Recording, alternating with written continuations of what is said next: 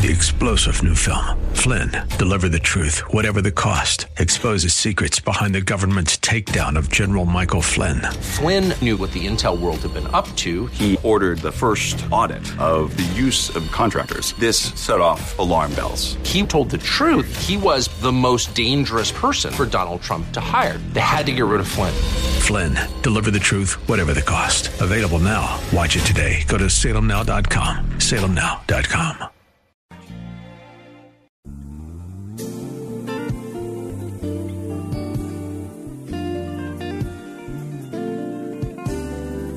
Welcome to the radio broadcast ministry of Kettering Baptist Church, where we minister in the spirit of excellence under the leadership of our anointed senior pastor, Bucus Sterling III.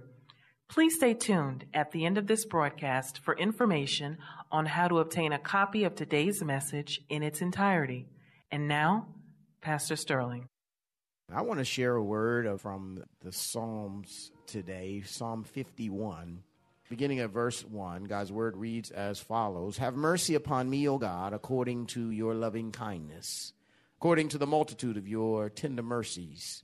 Blot out my transgressions, wash me thoroughly from my iniquity, and cleanse me from my sin.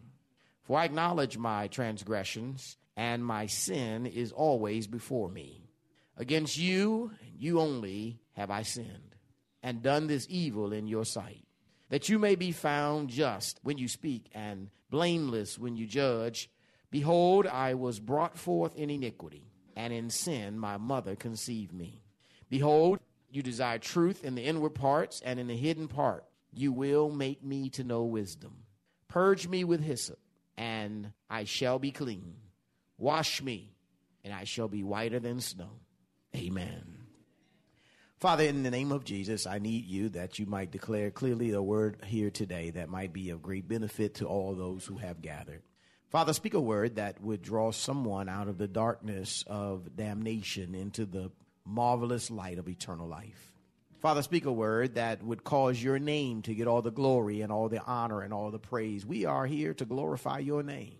So let your name be glorified. And uh, Father, in the process, as I stand to be that vessel, that instrument that you have assigned this assignment for today, strengthen me and give me clarity of speech and thought that I might declare your word in a way that would be pleasing to you. Now, Lord, have your way. Open up every heart, bind every demonic influence that would hinder us from hearing and responding to your word. It's in Jesus' name I pray with thanksgiving and expectation of what you shall do. Amen. This particular psalm is a, a psalm that the king of Israel, David, wrote, and he is believed to have written this in light of his sin with Bathsheba and Uriah. The king of Israel, named David, who one morning when he was supposed to be at war, got up and walked out over the top of his home, looked over and saw a beautiful woman bathing and decided to send the invitation to her. Finding out that she was married to someone else, he continued to pursue, brought her over, summoned her, took her to himself, sent her back home. She sends message that she's with child, and then he conspires to have her husband come home from war to lay with her so that confusion might be created that it was her husband's child and not his. Her husband, being a faithful man towards the king and towards the kingdom, would not go and lie with his wife while the others were at war, and so therefore he refused. And as a result of his continued refusal, David, being in this kind of a binding situation, arranges with his captain of his army, Joab, that he might set up Uriah to be killed.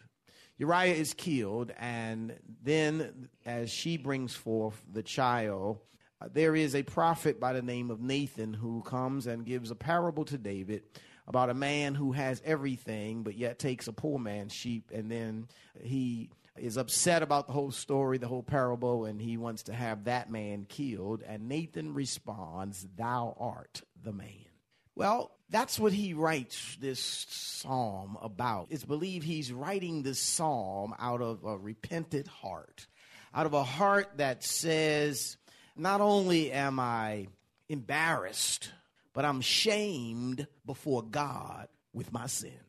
Now, my objective today is really to cause us all to look at the brevity of life and the need that we have to be ready when it comes to an end because it's going to happen. It's inevitable. It, it shall happen. And so, as we look at that inevitability of death that is coming and life that is brief, and understanding and realizing, even in light of what David experiences, that David experiences the weight and the burden and the pressure of sin being in his face. And it is that sin that prevents him from having a right relationship with God.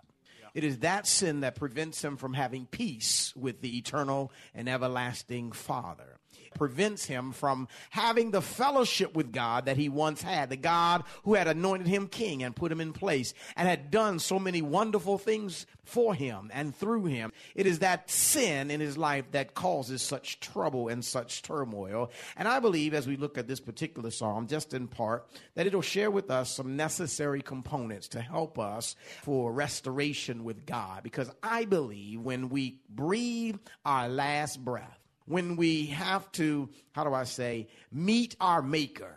Yeah. I don't believe any of us wants to go before God and try to have to have excuses for what we've done. And so I think it would behoove us to order our life, to order our circumstances, that it can be said of us when we're stretched out or when we're spoken of and, and it's all said and done about us, that we know one thing for sure about him or her, and that is that they made peace with God and their soul was at rest and in peace with their maker. I think more important than worrying about what other people will say about us when we're gone, because we do worry. I know y'all, we don't want to say that we do, but we do worry. I think more important than that is I'm more concerned about what is he going to say when I'm standing before him. When I'm standing before God who knows everything about me, everything I've done, everything I haven't done, I'm, I'm standing before God who has all the authority in the world, when I'm standing before a God whose Shekinah presence is so powerful that every fleshly vessel is going to bow to him, when I'm standing before him whom before I cannot lie, when I'm standing before him, is everything in order? Because guess what? As much as I can appease and please you all while I'm here, you can't put me in heaven or keep me out of it but he can. So my objective in life is to please him. And I hope that that will be the same for you. As David finds himself in this precarious situation of sin and the weight and the burden of it bearing down on him, he pins this psalm of his hurt, his passion, his desire to be righted with God. And I want to use it just to talk for a little bit about the subject matter wash me whiter than snow. If we want to be washed whiter than snow, in essence, when I say that, what I mean is that we want to be able to stand before God when it's all said and done, when all the, the things of life are over. If I want to be able to say, Lord, I've been washed, I've been cleansed of all my sin, God, I'm straight with you, everything is right, I have nothing else left to fix. If we want to be able to say that, the first thing I believe that this text kind of demonstrates to us is that we need to have what I see in the text as a cry cry of mercy.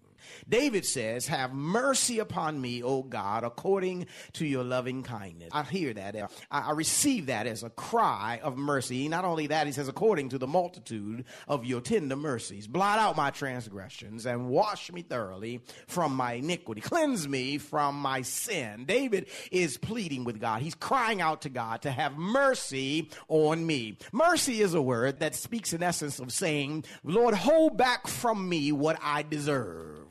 What is it, Pastor, that we deserve? Well, according to the sin in our life, according to the sin that David is dealing with, he understands that the wages of sin is death. So I deserve to die. You deserve to die. We deserve death. The payment for our sinful life and the sin that separates us from God is death. Pastor, what are you talking about? Everybody's going to die. I'm not just talking about physical death. I'm talking about eternal spiritual separation from God. I'm talking about being at a place that nobody can pray you in, nobody can pay you in, nobody can please you in. I'm talking about once you breathed your last breath, you are spiritually eternal eternally separated from God. That's the payment. Mercy says, that's what you deserve, but I won't give it to you. David says, I know this is what I deserve, but Lord, please have mercy on me. I love the way he says it. Even though these are just words, you can almost hear the inflection of his voice. The passion of his voice is even heard in the psalm. And then he says, Look, Lord, have mercy on me, not on the basis of what I've done, not because I deserve it, but Lord, have mercy upon me according to your loving kindness. And this is where a lot of people are. I just believe the Lord's going to have mercy on me because I've been good. David doesn't ask for that. He doesn't say, Lord, have mercy on me because I've been good. Not because I've been a member of somebody's church. Not because mama was a deacon and daddy was a pastor and, and everybody around me was churchy and I went to church or I hung out around the church. Then I says, you can't plead that mercy on those bases. Mm, it's not according to what we've done. When we talk about eternal life with God, it's not based on our deeds. It's not based on our works. According to Ephesians chapter 2, verses 8 and 9, salvation is a gift from God. It is not of works, lest anyone could boast. If we could work our way towards heaven, we can brag about it. But the scripture says, lest anyone should boast. We can't even brag about getting to heaven because we get to heaven by the grace of God. And the grace of God is when he gives me what I don't deserve, but yet mercy says he holds back what I do. David says, Lord, according to your mercy. That's what he's crying out for. This is a cry for mercy. And let it be according to that, according to your loving kindness. I like this because David understands something about God. He knows that God is a loving God. Now, there's a whole lot of folk running around, oh, God is a loving God. He won't condemn anybody. Well, He doesn't condemn you. You condemn yourself by not accepting a free gift that He provided for you. Amen. He's already done all the work, already died on the cross, already been stretched out, already paid the price through his blood. But yet when you deny that gift of everlasting life, you condemn yourself. Yes, he's loving, but he's also a God of judgment and justice. David says, in essence, God, I know you are a loving God, but I also know you to be a merciful God. So, Lord, according to the multitude, that is the unending, the depth, and the uncountable mercies that you have, your tender mercies, Lord, let the mercy that you extend to me be according to that according to the multitude of your tender mercies. He asks, he pleads, Lord, blot out my transgressions, blot them out. When I think of this whole idea of blotting out something, it's like, it's almost like absorbing something and, and tapping it out so that, that it's no longer visible. Lord, blot out my transgressions and wash me thoroughly from my iniquity, from my sin. Lord, clean me so that when I stand before you in that day, that everything is right with you, that I am clean before you. Blot out my transgressions, wash me thoroughly from my iniquity. Cleanse me from my sin. It's a cry of mercy. And what I love about David's cry of mercy in this psalm is not a generic cry of mercy, it's a specific one. He says, Blot out my sin. Calls it what it is sin. It's not my oops, it's not my French. You know how we say, Excuse my French? Amen. So he calls it what it is. And we too have to learn to call sin what it is. And when we're pleading for the mercy, when there's a cry of mercy, if we want to be washed and be whiter than the snow, we've got to call sin what it is. Lord, I'm a sinner. Lord, I'm a liar. Lord, I'm a whoremonger. Lord, call it what it is because guess what? He already knows. All you're doing is reconciling it with yourself and acknowledging and cleansing yourself by opening it up and being honest before yourself about what you are and where you are. And so he says, Look, therein lies, I say, this cry of mercy. If I want to be washed whiter than snow, if I want to be forensically cleaned by the blood of the Lord Jesus Christ, I, there needs to be a cry of mercy. Secondly, in this text, I see a confession of sin. He picks it up in verse number three and he begins to confess the sin directly. He says, For I acknowledge my transgression and my sin is always before me. One of the things that David declares in this text that I think that most of us live out and understand is that sin is always in front of us. When we're living a sinful life, as much as we have learned to attempt to cover it up, sin is always present. Amen. Realize when man first sinned, the first thing he did was cover up. And he covered up in a way that was ridiculous. God had created man, scooped him up out of the dirt, blew divine breath in his body, caused him to be a living being, and then, y'all notice, to put him to sleep, broke off a rib from the rib, made a fine woman, gave the fine woman to him, and together he said, be fruitful, and multiply, and then they went and disobeyed God in the garden, sinned against God in the garden, and then the first thing that they did was went and covered up with fig leaves. I mean, come on. You were created by an awesome God who had just spoke everything into existence, who had just brought all the animals and all the, the trees into existence, who, who just formed and shaped everything, gave you breath, and gave you a woman out of your rib. And you're going to hide from him behind a leaf. But guess what? Our ridiculousness of hiding has not stopped. It's still ridiculous the way we attempt to hide the sin that's in our life because you can't hide from an awesome God. Just because you're in the back in the corner in the dark, God still sees it. Just because you make it look good on the front for everyone else, you can't disguise it from God. You're masking it from Him. He can see everything. His eyes run to and fro. He sees everything. And so in David's case, he confesses his sin. I acknowledge my sin, and my sin is always before me. And even in our cases, even when we're covering up sin, we're really feeling the guilt of it because the Holy Spirit is here in this world to convict the world of sin, righteousness, and justice. And so it's always before me. He says, I'm always struggling with it. I can't hide from it. I can't get away from it. Against you and you only have I sinned. God, the sin that I committed was against you and you only. Now, some might say, well, wait a minute, David, you sinned against Uriah too, against his family too, but you killed a man. Well, guess what? What David, in essence, is laying down for us is a, a very elementary principle. When we sin, when we cross, when we transgress, what we're crossing, what we're transgressing, what we're violating is the standard that God set. And let me help you with this one because we're living where right is wrong and wrong is right, and governments are making their own rules and people are following along with them, and they're adding to everything just to make everybody feel happy and comfortable. But the word of God didn't come to make you comfortable, it came to make you clean. And so I, I need to articulate that just because man calls wrong right and right wrong doesn't mean God does. God has set standards. And he sets standards of what is right and what is wrong. And guess what? It doesn't matter if I don't like what he said, I'm still going to be judged by what he said. David says, I acknowledge my sin because my sin is against you. And he says, It's against you I've done this evil, and I've done this evil in your sight, that you may be found just when you speak and blameless when you judge. Let me make something else very clear, David says. David says, I was born in sin, brought forth in iniquity, and in sin my mother conceived me. In other words, what David says, and this ought to help us too, even if I hadn't done this thing, guess what? I still was a sinner and I still needed you because of Adam's sin, I'm a sinner because of his sin, because sin is in my blood, because even as scripture says, Romans 3.23, all have sinned and come short of the glory of God. We all have a need for him. And so even if I haven't done nothing bad lately, or even if I compare myself to the guy sitting next to me and I'm not as bad as him, doesn't mean I still don't need you.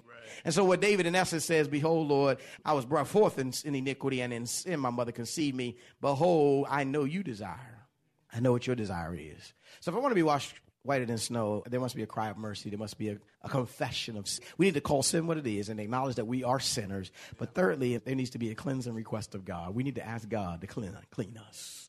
God, I need you. I need you to do this because as David says, verse number six, behold, I know you desire truth in the inward parts. And in the hidden parts, you will make me to know wisdom. Then he comes back and says, Purge me with hyssop, and, and I shall be clean. Wash me, and I shall be whiter than snow. And he goes on, if you keep on reading, you read his desire to be renewed, and, and that you will make gladness uh, come back to me. And you don't hide your face from me, but rather create in me a clean heart, O God, and renew in me a steadfast spirit. David's uh, request of God is that, God, you would clean me and, and that you would make me whole. And what I love about this is David knows who to go to to get this cleansing from. One of the things, and I'll say this from theological perspective, even David doesn't go to the priest to ask him how many Hail Marys should I throw up. He goes to God.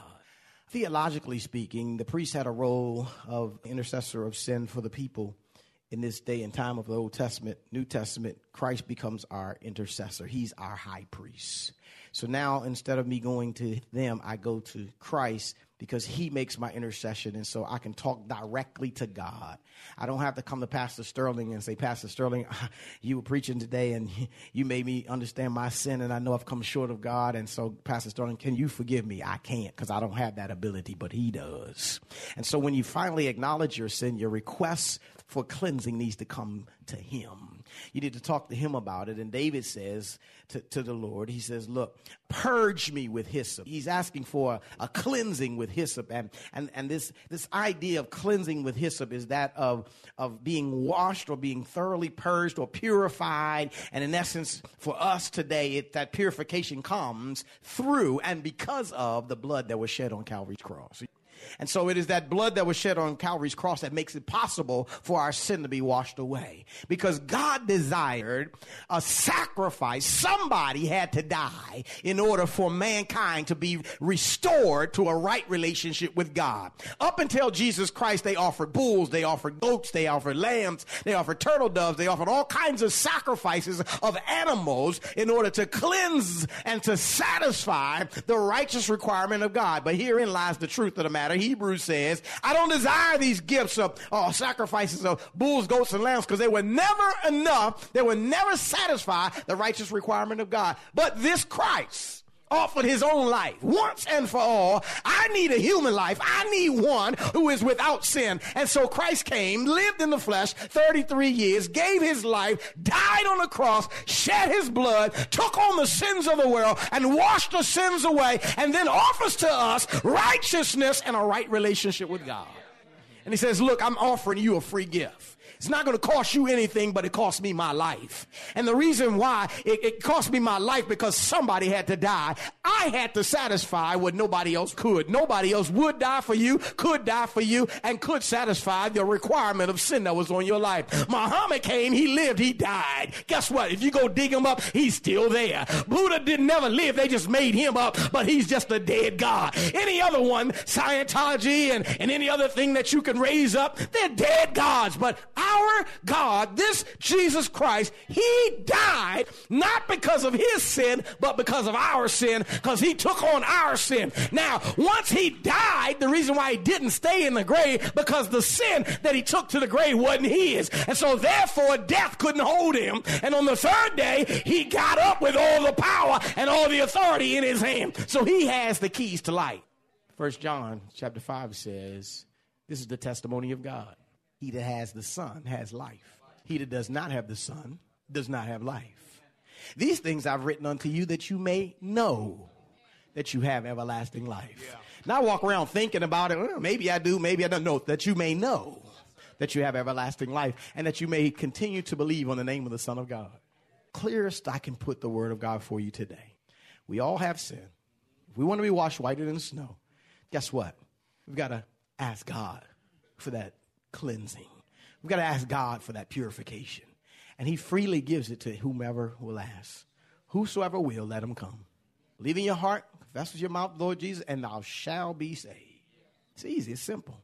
Well, Pastor, do I have to do I have to join a church? Do I have to do I have to go to a new members class? Do I have to, you know, speak in tongues? Do I have to fall on the floor? No, you ain't gonna do none of that. that, that at least I haven't seen it in scripture anyway. Not in the authorized Bibles. I haven't seen any of that. Uh, so no, you need to confess with your mouth the Lord Jesus. Believe in your heart that He died for your sin. Invite Him into your heart. He'll come in and He'll save you. Nothing magical, nothing mystical. You ain't got to turn around three times. You ain't got to do none of that. Click your heels together. You ain't got to do none of that. Just invite Him into your heart, right where you are. Lord, I'm a sinner. I need to be saved. There's nothing I can do to save myself, but Lord, if you come in, I shall be saved. Invite Him in. Ask Him in, and He'll do it instantaneously. And because I'm in my own building, I can say this. Once you ask him in, he comes in not with part of who he is, but with all of who he is the fullness of the Godhead, bodily dwelling in you. There's no second anointing. There's no second fixing. It's like, oh, you got a little bit of Jesus, but you need a little bit more. No, you get all of it that you need right then and there. Now, have, has it all activated in your life? Has all the power of God activated in your life immediately? No. That's the process of sanctification, of growing. And that's why in your life, in my life, at any snapshot along the way, we're not perfect. We're going to make a whole lot of mistakes. But that's the sanctification process. And the good news is God is so forgiving when we're in Him. He has died for not some of our sin, but all of us. So when we're in Him, we're washed whiter than snow. Praise the Lord. You've been listening to the radio broadcast ministry of Kettering Baptist Church under the leadership of Senior Pastor Bucus Sterling III where we minister in the spirit of excellence. We pray that you have been richly blessed by today's message. Financial contributions in support of this ministry are welcome. We thank you in advance for uniting with us in kingdom building. For a copy of this sermon on CD or to hear this message again on the web, please visit our website at ketteringministries.org and remember to reference the title or broadcast date. We hope that you have enjoyed our journey together, and we invite you to join us for one of our spirit filled worship services, Sundays at 8 a.m. or 11 a.m. at our new edifice called the Legacy Center, located at 6909 Crain Highway, Upper Marlboro, Maryland. For additional information, go to our website at ketteringministries.org or contact our church office at 301 574 3515 Please join us again as Senior Pastor Bucus Sterling III and the Kettering Baptist Church family minister in the spirit of excellence. Hey everybody, how would you like to update your home with new carpet, hardwood, or laminate? Richard Karn here with Christine Polera for 50 Floor to tell Three star general Michael J. Flynn, head of the Pentagon Intelligence Agency, knew all the government's dirty secrets. He was one of the most respected generals in the military. Flynn knew what the intel world had been up to, he understood its funding. He ordered the first audit of the use of contractors. This set off alarm bells. The explosive new documentary, Flynn, Deliver the Truth, Whatever the Cost, and covers the facts behind this scandal. Flynn told the truth. He was the most dangerous person for Donald Trump to hire. I find out the worst enemy that I'm going to face in my life is right here in America. They took my assessment and they wanted me to change it. And I was like, I'm not changing it. They had to get rid of Flynn with in depth interviews, archival footage, and never before seen personal records of the man behind the headlines. I just felt like I was drowning. Flynn, deliver the truth, whatever the cost. Available now. Watch it today. Go to salemnow.com. Salemnow.com.